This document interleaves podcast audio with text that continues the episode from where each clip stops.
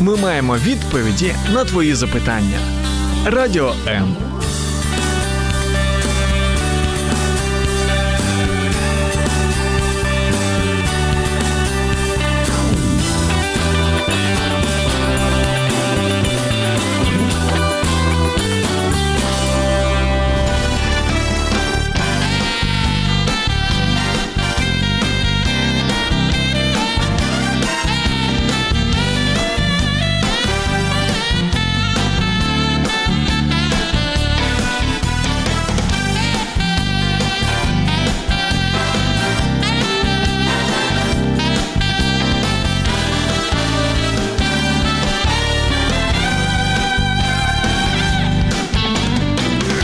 Какими критериями измеряется величие нации? В эфире «Вечер Live». Не переключайтесь.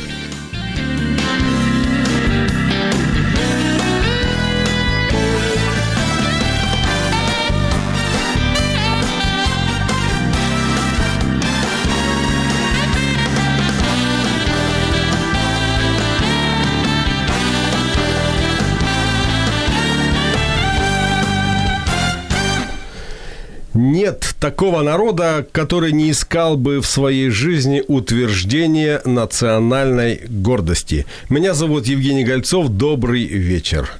Величие нации э, вовсе не измеряется ее численностью, как величие человека не измеряется его ростом. Около 200 лет назад это сказал Виктор Гюго. Какими же критериями измеря- измеряется величие нации и кто и как закладывает фундамент этого величия? Представляю моих гостей. Политолог, этнополитический аналитик Дмитрий Левусь. Здравствуйте, Дмитрий. Добрый вечер. Социолог, эксперт по коммуникации Дмитрий Громаков. Здравствуйте, Дмитрий. Добрый вечер. Когда я буду говорить, что вы думаете, Дмитрий, любой из вас может отвечать у того, э, может быть, кто-то быстрее э, решит что-то сказать, может, кто-то решит перебить своего коллегу. И, кстати, любой желающий имеет возможность присоединиться к нашей беседе, просто позвонив по номеру телефона 0800 30 14 13. Очень просто и запоминающиеся цифры. 0800 30 14 13. Это совершенно бесплатно. Вы также можете комментировать наш стрим в Фейсбуке. Ну, а мы пока начнем. Дмитрий, любой из вас, вы когда-нибудь мечтали о том, чтобы родиться или жить в другой стране? Я, наверное, нет. Вот как бы а, меч... как, как мечты такое у меня не было.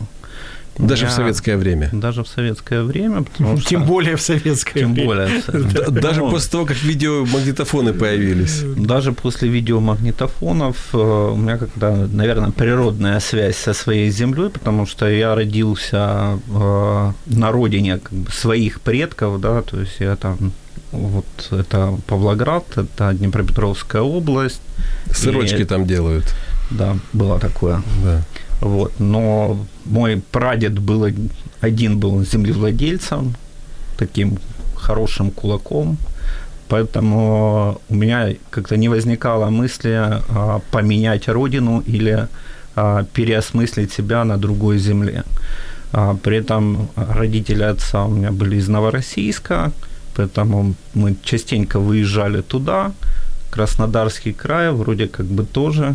Ну и когда уже появились видеомагнитофоны, по большому счету туда было интересно съездить. Но жить там, даже уже когда можно было себе позволить съездить за границу, посмотреть, как живут там, а, желания не возникало по одной простой причине, что а, работать нужно было что там, что здесь одинаково. Только с одним плюсом здесь а, это твоя языковая среда, твоя ментальная среда. Здесь у тебя уже наработанный какой-то там есть бэкграунд, который тебе помогает по жизни двигаться, а там у тебя нету ничего. Современная классификация, ну и современная, та, которая сто лет назад пришла, э, советская, кулак, подразумевает, что человек был э, управленец, хорошо распоряжался своим имуществом и наверняка где-то что-то припрятал. Я думаю, что это тоже держит вас здесь, на этой земле. Но, во всяком случае, наверняка какие-то семейные легенды об этом должны ходить. Дмитрий, а вы? Э, ну, Хотели я... бы, ну, поддержите меня. Вот мы все школьники когда-то щас, мечтали. Значит, ну... ну, после того, как перестали быть пионерами и комсомольцами. Э, во-первых, я все-таки тоже, э, тоже такого желания где-то жить в другом месте никогда не было. Было, в принципе, да, я могу сказать так. Я, я вырос э, как раз не на земле предков. Я, в общем-то, опять же, я человек еще достаточно так смешанного происхождения этнического в некотором роде. Да, и э, получается, и родился я в одном месте, рос в другом месте. То есть э, я вообще был, вот воспринимал себя как типично советского человека. Единственное, что ну, осознавал там близ, даже где-то я разницы не видел между советским и русским, хотя я всегда, например, знал, что я там украинец, и, ну и другие корни есть эрзянские, да. Вот, поэтому, э, но суть-то в чем, опять же, вот я рос в Латвии, Э, ну, ты не знаешь другого, да, то есть, э, по большому счету, некоторые вещи, о многих вещах ты не догадываешься, там, по поводу, там, семейных легенд, там, по поводу того, что, ну, хм, скажем так, э, во многом связь какая-то с корнями, она была достаточно размытая, то есть, вот, поэтому очень много, во многом такой Э, в общем, восприятие офици... официальное, официозное, где-то оно вот, где-то оно доминировало, там, заменяло. То есть, поэтому я никакого такого дискомфорта не ощущал. То есть по поводу того, что вот мне какой-то хотелось бы там свободы там якобы, да, там где-то на Западе или еще что-то нет, у меня этого не было. В общем, оно и потом не, э, оно и сейчас не появилось. Да, мне до сих пор, например, очень комфортно я себя ощущаю в странах Балтии. Я не могу сказать то же самое, например, про Германию. Ну, вот, допустим, в Балтии я себя ощущаю очень хорошо. При этом я заметил другой момент, что э, я э, не, абсолютно не солидаризуюсь с теми людьми из среды, которых я вышел. Это вот с э, русскоязычными Балтии. То есть я вот, например, сейчас они для меня э, гораздо дальше. Вот, и причем это, этот э, Рубикон наступил именно в 2014 году. Вот этот Рубикон, через который был, был перейден. То есть, ну, Потому что вы разные телевизоры смотрите. Да, ну, разные телевизоры смотрим, и по-разному, в общем-то, и опять же, произошло все-таки где-то, наверное, прирастание вот к корням вот тут. То есть вещи, которые повсплывали, там, допустим, даже по истории семьи, или же вот это отождествление себя с Украиной, которое произошло начиная с 93 -го года, оно просто в 14 оно уже было, но просто в 14 году все на месте, на место встало. То есть это... Структурировалось. Да, структурировалось. То есть, э, я, понимаете, я помню, для меня один из таких очень показательных моментов был это в 2014 году, э, День памяти Голодомора на Михайловской площади. Мы тогда, это был, э, наверное, первый раз, когда я вот э, его до конца прочувствовал всем сердцем, вот вообще вот, ну, всей, вот всей душой, просто вот с каждой, каждой, каждой часточкой. Мы тогда с э, семьей, с женой и с сыном пришли, и вот это вот ощущение, вот это опять же, просто пришли, я говорю, давайте мы решили поставить туда свечи там или лампадки, мы подходим, а там уже море вот это вот, вот огненное. И причем э, я просто со многими разговаривал, у очень многих как раз именно вот тогда, в 2014 году, вот это вот э, осознание вот этой той трагедии, которая 30, там, 30-33 годов была, оно пришло. А семью затронуло непосредственно мою очень сильно, да, потому что в 30-м году раскулачили как раз. Э, дед и прадед пошли по там, какой-то там из процессов, который имел отношение к СВУ, спилки вызволения Украины. Вот, и вынуждены были семья уехать на Донбасс бежать. То есть я говорю, я как-то с этим никогда себя не отождествлял. Вот, а вот именно тогда, в 2014 году, после начала российской агрессии, пришло вот это понимание. Это, э, и вот, и тут оно вот, вот, вот, вот оно все выкристаллизовалось именно в этот момент. Мы, я там, кстати, тогда тоже помню, мы заходим в Михайловский ну, купить эту самую Э, лампадку, они а сами эти ребята, семинаристы, которые говорят, нету. Вот, ну, свечки, и люди берут свечки, уже я взял тоже это, мы купили эти свечи, тоже пошли, там их воткнули, там землю вот рядом, и Но вот это тот момент, который... И, в общем-то, поэтому я... Это один из тех моментов, почему я тоже, в общем, не вижу себя где-то еще. Потому что я себя вот здесь ощущаю. Я здесь прирос, я здесь пророс, и, в общем-то, скажем так, вернулся назад. Наверное, в то, в то, в то время всплеск идентификации происходил да, да, у многих. Да. Ну, наверное, даже я бы сказал, что это произошел такой разрез пуповины, связывающей историческое как бы два народа, он произошел ровно в тот момент. Идеологический разрез. А, и идеологический, и ментальный. То есть, э, ну, 14 год, он действительно для многих стал Рубиконом. Вопрос в том, а, остался а, можем ли мы воспринимать людей, которые прошли этот Рубикон по-другому, да, то есть э, как бы там ни было, но часть людей, которые даже ну, там работали, участвовали в, в злочинной владе, они все равно так или иначе сделали в тот момент свой выбор. И вопрос в том, как наладить вот это вот э, взаимодействие, да, между а, людьми, которые не знали этого, да, новыми, которые пришли за последние пять лет и во власть в том числе, и людьми, которые уже имеют этот опыт, но сделали свой выбор в пользу Украины. Мне кажется, в то время э, произошло что-то, э, ну, такое действительно серьезное на каком-то, э, может быть, и духовном уровне, и душевном уровне, естественно, физическом, когда э, вот советский, ведь э, ну, все советское, все, что нам рассказывали, все, что нам в голову вдалбливали, все как-то так взвесилось на весах, так и просто выкинулось. Ну, у, у кого как, у кого раньше это произошло, у кого в 91-м, 92-м году, да, то есть... Да, кто-то до этого да, еще. Есть тут поэтому я думаю, что да, где-то где приблизительно так и было. Но э, тут другой момент интересен. Если вот говорить, опять же, об этой вот идентичности, идентификации себя самого, то э, все-таки, если бы не было базы, да, то она и не произошла бы, это, вот эта идентификация. Почему? Потому что достаточно много людей, которые так и вот эту ну, ни себя не, не отождествляют вот таким образом. Но у нас, То в есть, принципе, немного людей, да. способных к рефлексии, да, да, да. чтобы ощутить это все и как-то у себя в голове даже для себя сформулировать.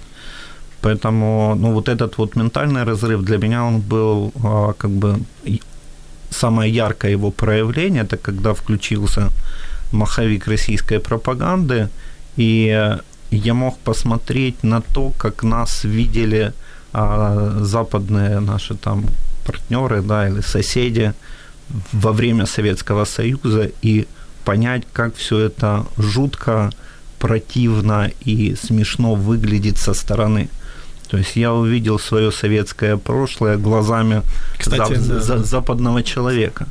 И вот это и стало тем как бы моментом, который позволил осознать э, как бы, что я уже человек из другого мира, и что пути назад и обратно вступить в ту реку, из которой мы вышли в 2014 году, ну, нельзя просто даже позволить, не то что допустить. Я тут, кстати, вот дополню э, таким моментом, что, ну, вот если зашло уж о семейных легендах, да, то в семейных легендах практически, ну, как писал Высоцкий, да, мы оба пострадавшие, а значит обрусевшие э, твои безвестно павшие, мои невинно севшие. Да, то есть э, это есть такой момент. То есть практически по всему бывшему Советскому Союзу есть вот в семейных легендах там, и страдания от репрессий, или там от депортации, или раскулачка, ну и, понятно, война, э, с, опять же, с ну, абсолютно там несоразмерными потерями, да, как для победителей. То есть вот это вот у всех есть. И э, более того, на уровне каком-то там таком вот восприятия, ну, это воспринимается негативно э, личным, но при этом э, вот мы сейчас говорим о чем? О том, что вот у меня, например, в 2014 году это все вот сложилось и дополнило вот эту вот э, националь, свою национальную идентичность, да, и, невоз, и невозможность вернуться назад. То есть я понял, что нет, туда мы уже назад не, не должны возвращаться никоим образом. При этом очень много людей ну, в, в России вообще подавляющее большинство, которые считают, что ну да, было, но время было такое, страшное время, но тем не менее, вот э, ничего. Э, тут, как по мне, есть мы тут подходим к одному, вот если мы там говорим все-таки о величии нации и таких интересных разных моментах, о том, что э, у нас искусственно, ну, в Украине искусственно выхолащивалась именно сама по себе украинскость. То есть вот эта вот идея... И не только в Украине. Не только в Украине. В каждой республике. Ну, в, в Украине просто это удачнее получалось на самом деле, да, почему? Потому что, ну, по большому счету, украинцы это достаточно похожи, да, опять же, 300 лет все эта история продолжается. И вот эта сама идея окремешности, вот этой отдельности, она, она более успешно выхолачивалась. И вот, ну вот, опять Я же, бы сказал, вот более вот, жестоко. Да, жестоко. И вот, э, вот это вот страдание, это то, к чему, что приводило вот через страдания ты станешь русским. Да, вот то, что вот пример тот, который я привел из э, э, Высоцкого, да, там, ну, конкретно там все-таки больше ближе к советскому человеку, да, там оно. Но, э, так вот, я, э, понимаете, э, что думаю, что, ну, если вот там взять, там, например, книгу Карамурзы, Э, господи, как же, советская цивилизация она называется, то он, в общем-то, там происходит оправдание то есть вот э, всего этого процесса, да, который был в 30 20-е, 30-е годы, поскольку строилось новое общество, ну и вообще глупо, вот в 16 веке строили дом, упал кирпич, так что ж теперь этот дом разрушить из-за того, что когда-то строитель погиб. Э, в принципе, ну, с точки зрения там, левацкой идеологии, это можно было бы принимать и принять, да, ну, то есть достаточно логично. И мы, кстати, очень часто видим в, во время там, сетевых споров в интернете, так, когда, мол, когда заходит дело, речь о декоммунизации, так, так разрушьте все фабрики и все дома, которые при коммунистах. Ну, это спекуляция, на самом деле, и манипуляция в чистом виде. По одной простой причине, что, во-первых, мы тогда не учитываем ну, вот эту вот э, национальную разницу, да, то есть для меня лично сейчас то, как, ну вот опять же мы возвращаемся к Голодомору, то, как сейчас э, воспринимается голод 30-33, он там тоже был, он в России тоже был. Да, мне, допустим, бабушка моя вот из, из России, которая она рассказывала, я о голоде 33-го знал от, с той стороны. Э, но, во-первых, он все-таки был не такой. Э, почему? Потому что все-таки тут замах был ну, на украинцев как... Э, Идеологически был здесь. Да, тут, мотивация да, тут, была да, другая. тут мотивация была все-таки совершенно другая. И тот момент, если мы начинаем исходить вот из национального своего самоопределения, то тогда мы э, исходим из чего? Что в 18-19 году украинский национальный проект потерпел поражение, Украина была оккупирована, и все. И вот после этого момента все, что происходит, это делают оккупационные власти. И уже не имеет значения то, что это якобы там общность исторической судьбы с, теми, с тем голодом, который был на территории России. Почему? Потому что, ну, извините, та власть для них своя. Тут власть оккупационная. И поэтому, э, в общем-то, из-за этого Украина не прошла тот путь, который должна была пройти, свой. Вот если был бы свой нормальный национальный проект – то все эти вещи, да, насчет... Своя эволюция развития. Своя эволюция, да. То есть, да, мы бы и сейчас бы тоже там переживали демографические проблемы, депопуляция. Украина бы как-то бы, как-то бы Вторая мировая война никуда бы не делась, она бы тоже была. Но это был бы свой путь. Со своими ошибками, со своими там, проблемами, да, то есть со своими, там, может быть, гражданской войной, с войной с Польшей, там еще что-то, но это тот путь, который не пройден. А пройдено что? Э, выбиты Параллельная реальность. Да, параллельная реальность прошла. То есть выбиты лучшие в 30-33 году, то есть причем более того, изменен национальный психотип в результате вот этого террора голода, а потом в 40, 41 там, с 39 по 45 да, произошло там, ну, добивание. То есть и навязана вот эта общая судьба там, где ее не должно было быть. И как результат вот нынешние все проблемы, то есть измененный психотип, э, депопуляция населения, все эти вещи, все это растет оттуда.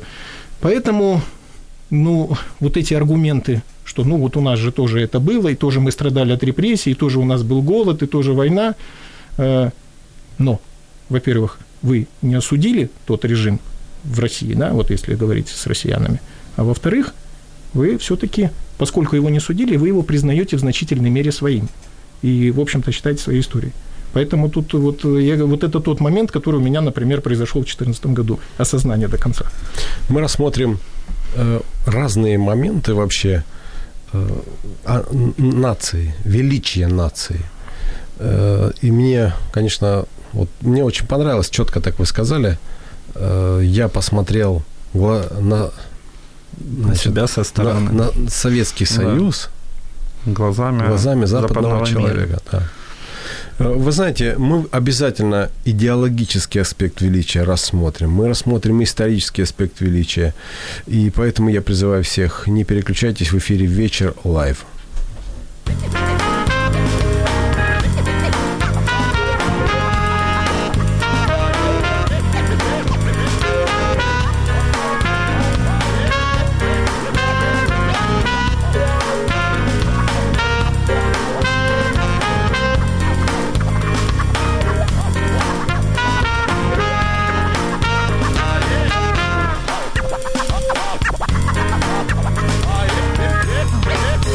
Нее нужно начинать, потому что это, по сути... В общем, мы снова уже в эфире, и мы говорим о величии нации. Если вы что-то вообще думаете об этом, вы можете принимать участие в нашей дискуссии, подключившись э, к нашему стриму, либо позвонив нам по телефону 0800 30 14 13.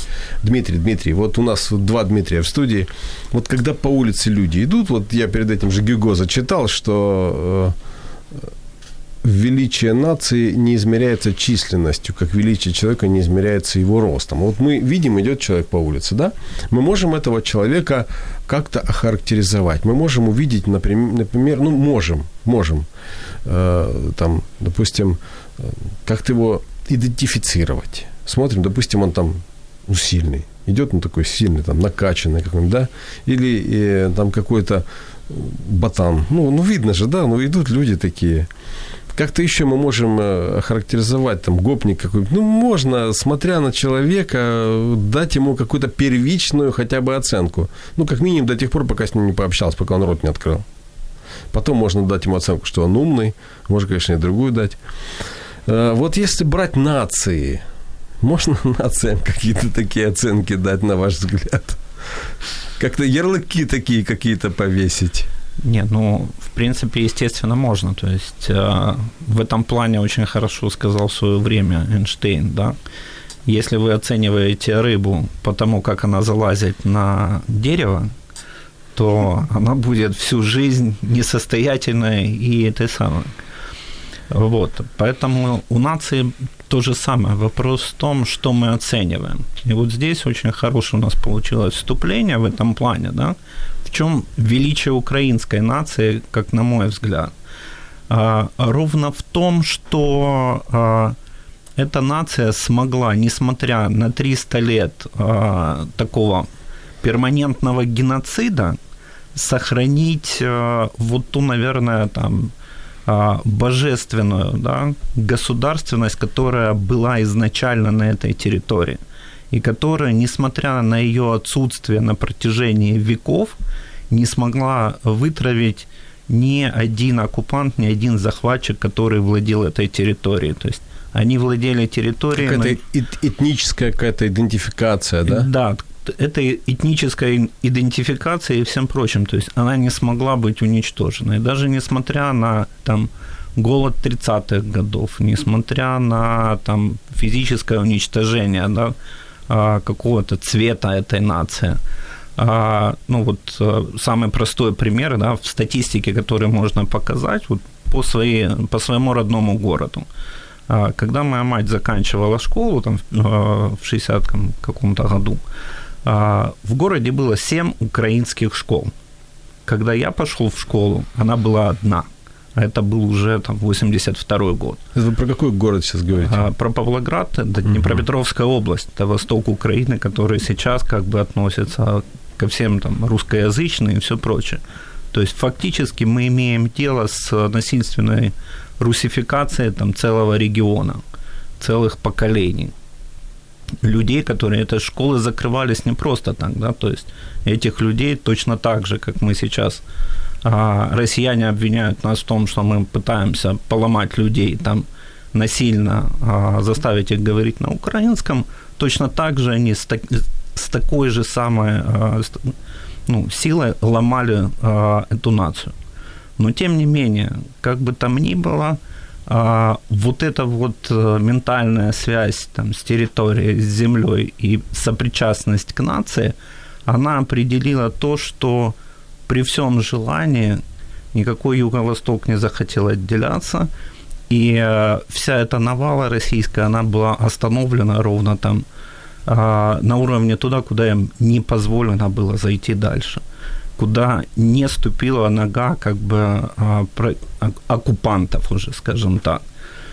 Потому что, ну, это были такие, а, за все это время, а, как, как бы там ни было, да, но еще со времен Кучмы противостояние нарастало, и все это понимали и политика в отношении... Да, даже был конфликт, когда Тузлу там да, вот начиная хотели отжать. Ту, Тузла это была первая проверка, на что способны украинцы. И когда, тогда я помню, там и весь парламент консолидировался, и все, никто не был против того, что Тузла сразу была милитаризирована, да. там появилась да. а, люди с оружием, да. этот самый, все это были факт. готовы воевать и защищать. И это тогда остановило а, и стройку, и постепенную там оккупацию. Ну, ну вот просто если... вылилось в такой более длинный э, более момент. подготовленный проект.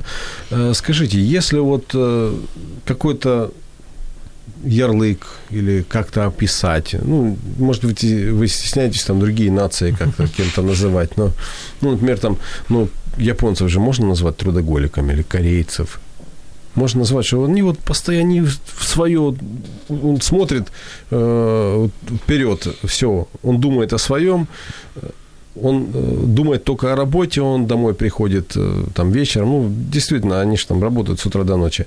Есть какие-то европейские нации, там, итальянцы, они такие вот там шумные, да, ну, например, там, э, израильтяне, вообще, кстати, их израильтян в любом аэропорту можно узнать. Угу. По-моему, громче израильтян никто не да, будет да, разговаривать. Да. Кого, кого еще можно? Я знаю, вот, допустим, вообще Восток. Они вежливые, да, э, корейцы, они всегда улыбаются. Вот улыбаются, улыбаются. Я помню, мне один говорил, что, знаешь, японцы они никогда не говорят нет, не, они улыбаются.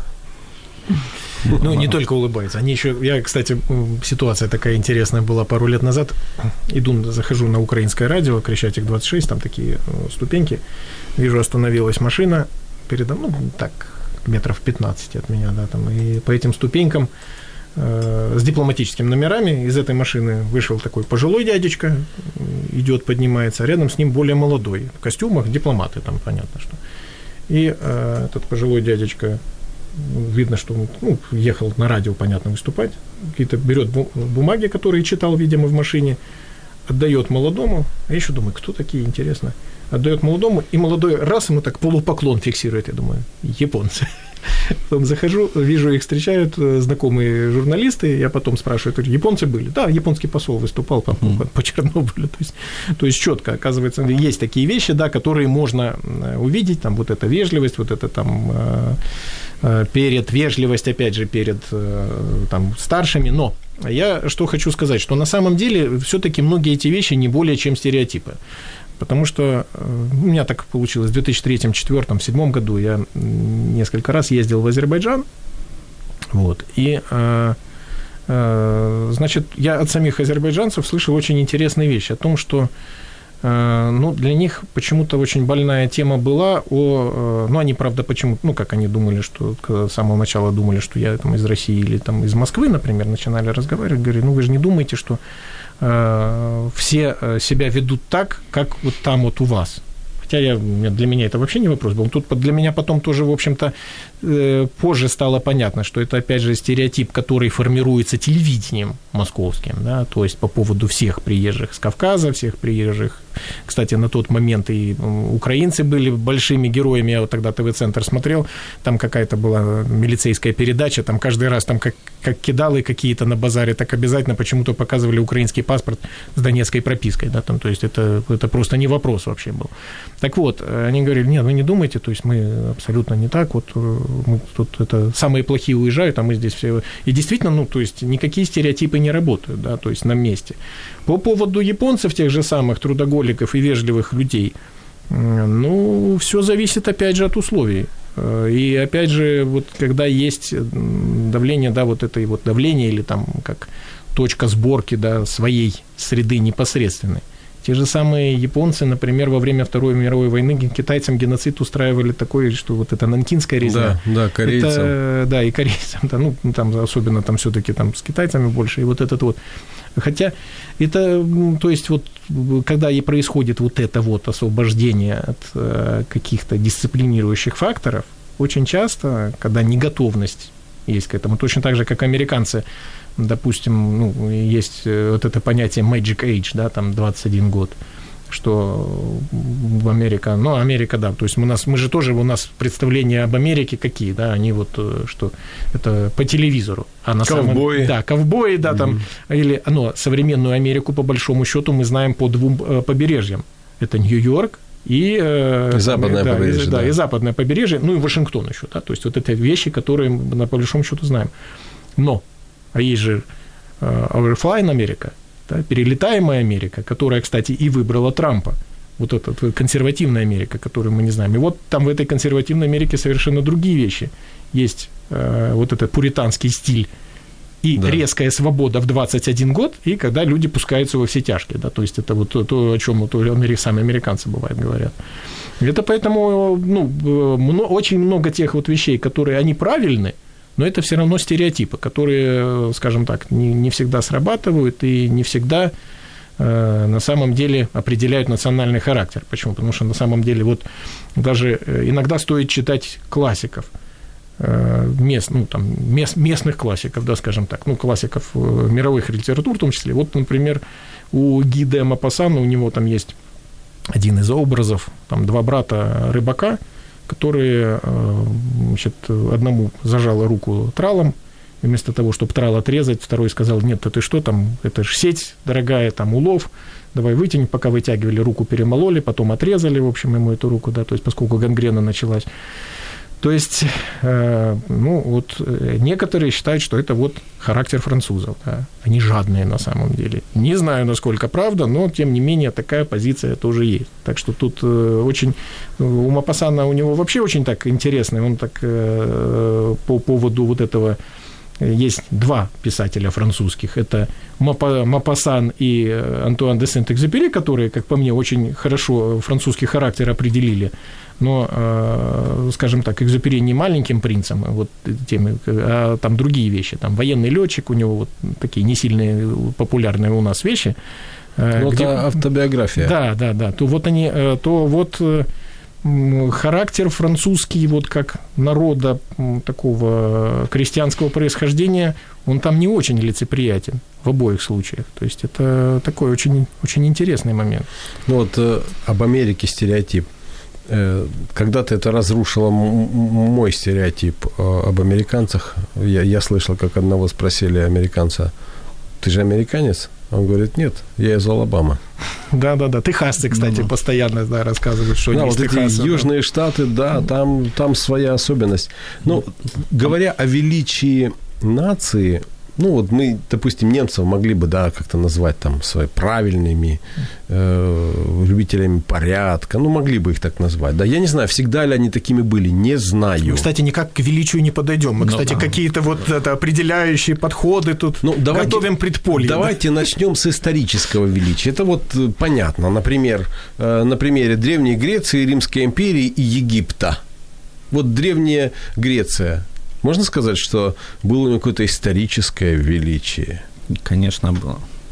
Ну, а, дело в том, что, наверное, величие и возможно определить только на расстоянии, на историческом каком-то расстоянии. Оглядываясь потом назад, да? Оглядываясь назад о том, что привнесла эта культура в мировую копилку. Ну вот что принесла, принесла а, Греция?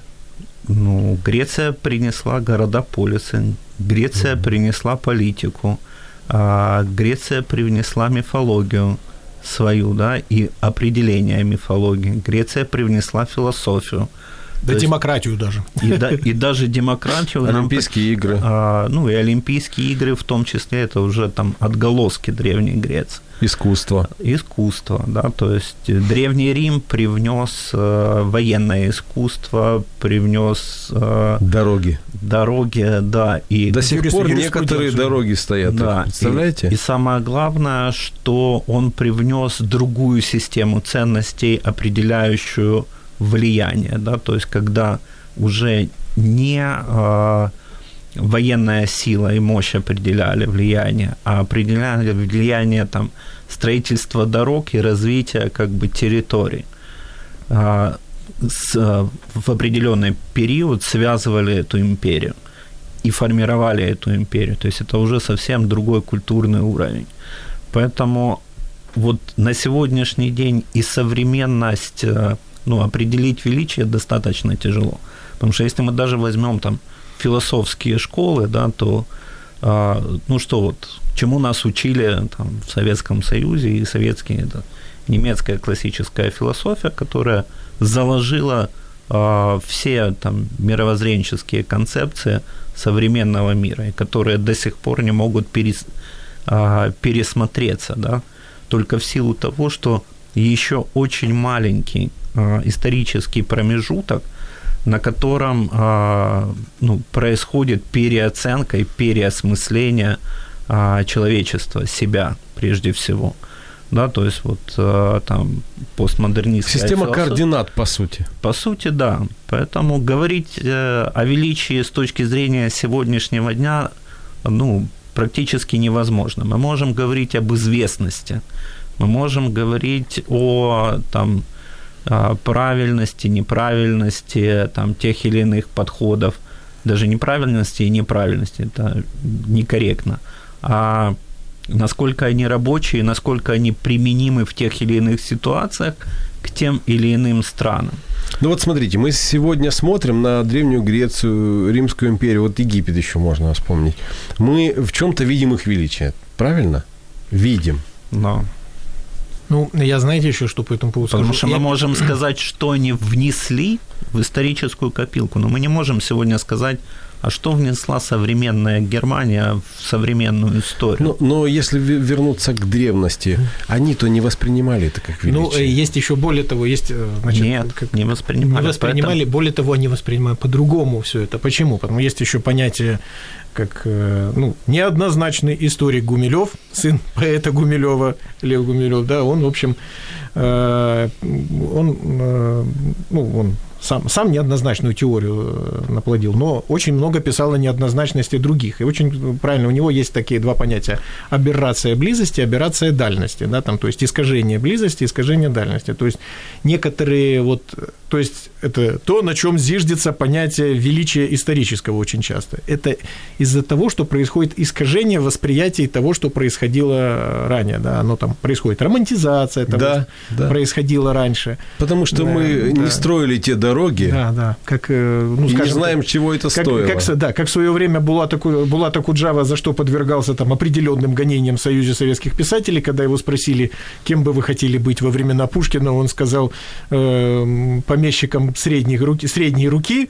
Ему сказали, да вы что, надо же там хотеть быть крепостным Это- это крестьянином. идеологически да, неправильно. Он сказал, ну Пушкин же был помещик средней руки, он поэтому я бы хотел творить, да, ну то есть есть такая легенда какая-то, приблизительно так она как-то звучит. Ну то есть вот э, поэтому, кстати, скажем так, оно, кстати, вот если, опять же, там немножко вдаваться в ретроспективу советского детства, да, то э, тоже, а вот что ты будешь делать, когда война начнется? Соберу команду, и мы пойдем в лес партизанить. Это, э, это всякие фильмы типа «Васек Трубачев и его товарищи», вот этот, ну, идиотизм этот реальный, да, там воспитывали, то есть, вот, потому что, ну, на самом деле все же гораздо страшнее, а, а тут так посмотришь, ну, все так легко получается, немцы идиоты, да, там, что там, Ну можно там кры- крыс в эту самую, в полевую кухню вначале кинуть, там, потом взять этот самый, а потом уже в следующий раз гранату, они же все равно ничего не, это самые идиоты, да, то есть м, приблизительно так это выглядит. Так вот, вот эта аберрация э, дальности э, или аберрация близости, вот очень часто получается так, что мы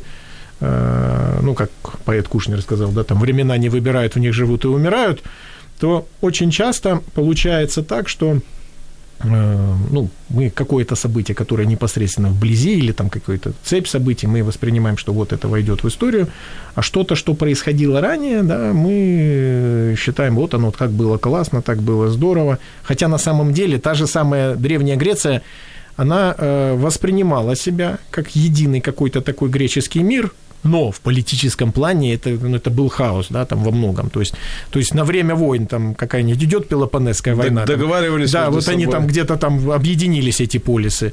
Э, нету никакой войны. Вот они живут, эти там 450 полисов, раскиданные по всему там Средиземноморью, хотя объединенные языком, объединенные философией, объединенные идеей противостояния всему остальному миру, который...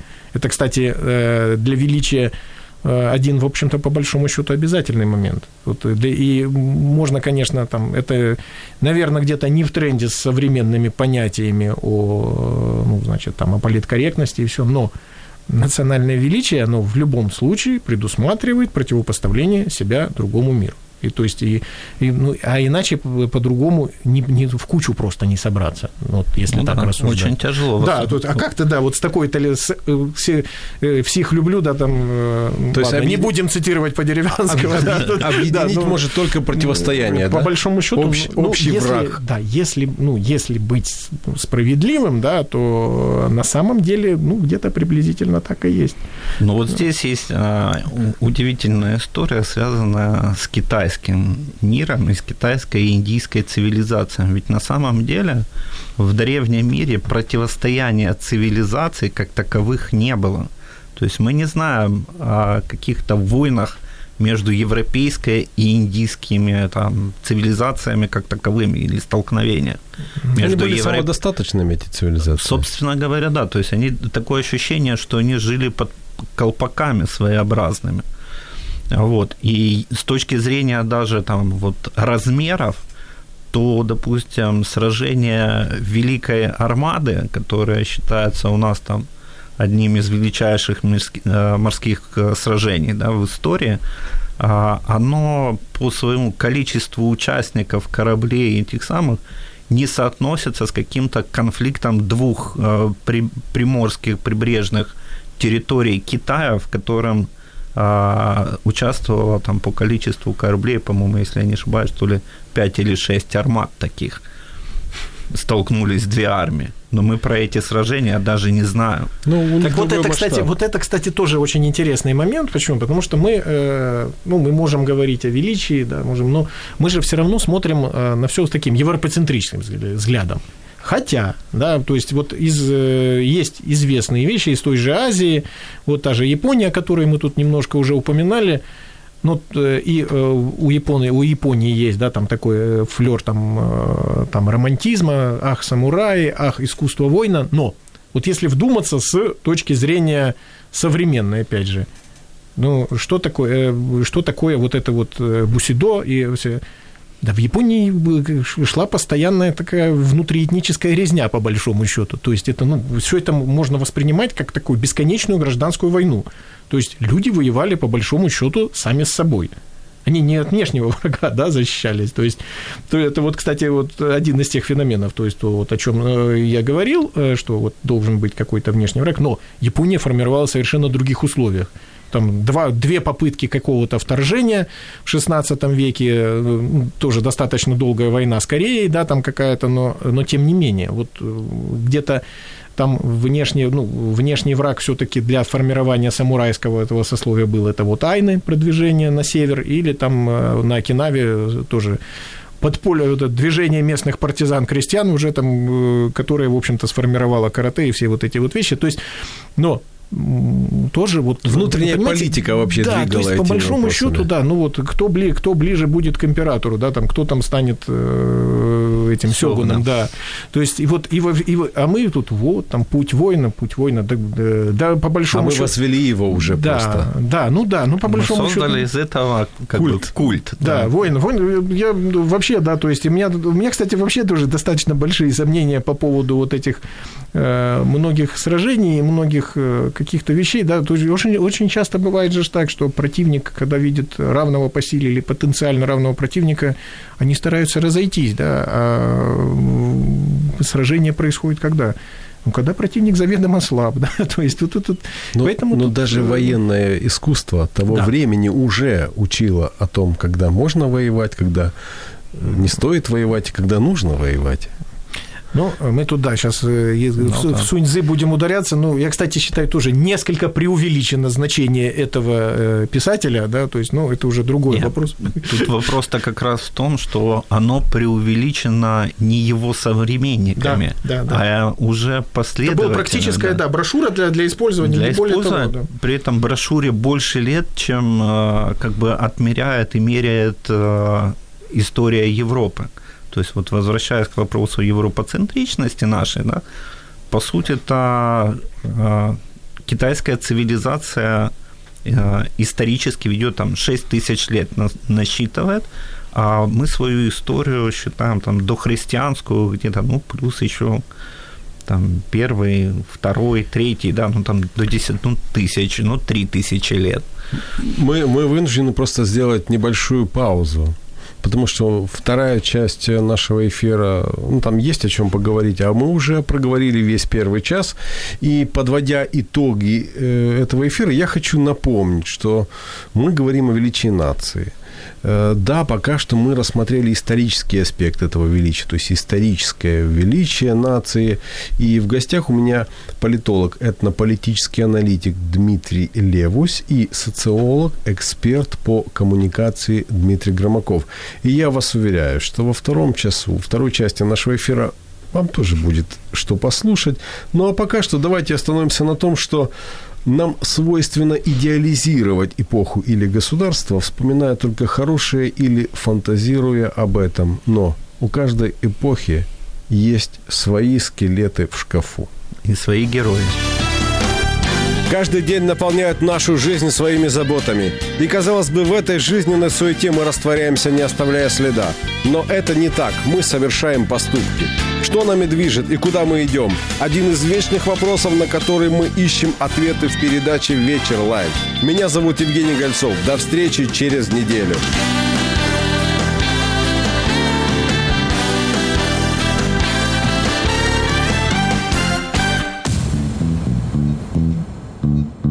Радіо М. Про життя серйозно та з гумором.